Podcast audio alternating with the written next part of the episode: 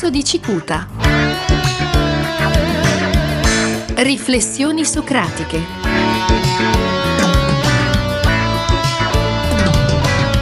Beve con noi Davide Sabatino. Se qualcuno pensa che la caduta fuga di Mario Draghi sia qualcosa di inaspettato, si sbaglia di grosso. Nessun analista politico degno di questo nome può far finta di non vedere quanto il gioco sia truccato. Infatti, prima Draghi incontra Mattarella, poi annuncia le dimissioni, poi ritira le dimissioni, poi incontra solo Letta e il centrodestra in via riservata, poi va in Parlamento e con tono arrogante, peggio del solito, si scaglia contro Lega e Movimento 5 Stelle salvo chiedergli due minuti dopo la fiducia. Insomma, un tira e molla ben architettato. Per non parlare dell'autoelogio, quello sì populista, dove Draghi ha detto commosso che avrebbe riscontrato un sostegno al suo governo e una mobilitazione senza precedenti della maggioranza degli italiani, nelle piazze e nei comuni d'Italia al grido Ti prego, resta con noi. Un blef che se non fosse tragico sarebbe ridicolo.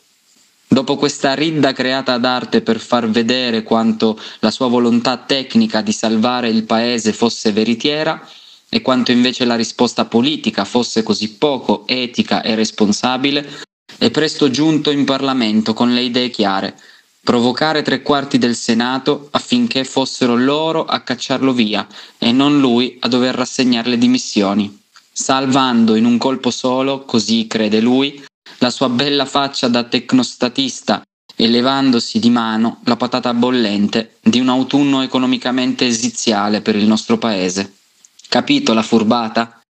Prima Draghi ha preparato il terreno per un default in stile Grecia 2009, inviando armi a oltranza in Ucraina e distruggendo la società con strette manovre antidemocratiche. E poi si defila indignato, facendo pure la vittima del sistema politico italiano.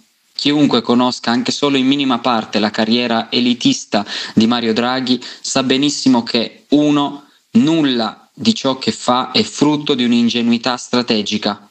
2. Non esiste la parola perdente nel suo freddo vocabolario. Sono mesi che alcuni di noi dicono che quest'ulteriore fase di gestione delle emergenze sarà tremenda e non è per fare gli uccelli del malaugurio. Si segna un'accelerazione dell'attacco speculativo che ci porterà ad un autunno anticipato. Già l'Italia è destinata a essere il paese membro che crescerà di meno l'anno prossimo, perché scrive il Sole 24 ore, il rallentamento del commercio internazionale, una frenata dei consumi per via del forte aumento dell'inflazione e l'incremento dei costi di finanziamento sono tutti segni prodromici di una catastrofe economicamente imminente.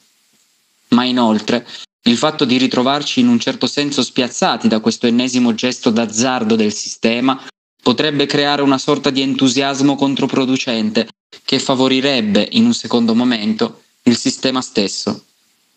La retorica binaria del populismo versus tecnicismo è già iniziata a ricomparire sui giornaloni nostrani e considerando che avremo circa due mesi di campagna elettorale, Mattarella permettendo, dove ci si scornerà come mai fino ad ora, credo che occorra individuare immediatamente una strategia politica che eviti da una parte di perdersi dietro inutili quisquilie elettoralistiche e dall'altra parte che provi a partorire dal basso una rete di rapporti civili e democratici che siano radicalmente in opposizione a ciò che abbiamo visto al governo, soprattutto negli ultimi due anni.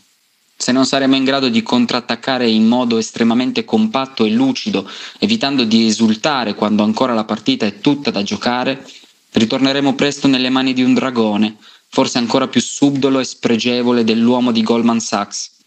Ma se viceversa avremo il coraggio di non cascare nelle logiche del potere dominante e di costruire nel frattempo delle forme autentiche e inedite di comunità, allora potremmo finalmente festeggiare la nascita di una nuova, reale possibilità politica per la liberazione del Paese.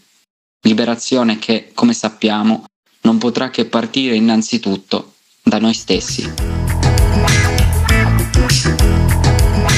Puoi commentare questo episodio sul sito web podcast.scienzacoscienza.com. Qui troverai anche il modulo per contattare in privato l'autore.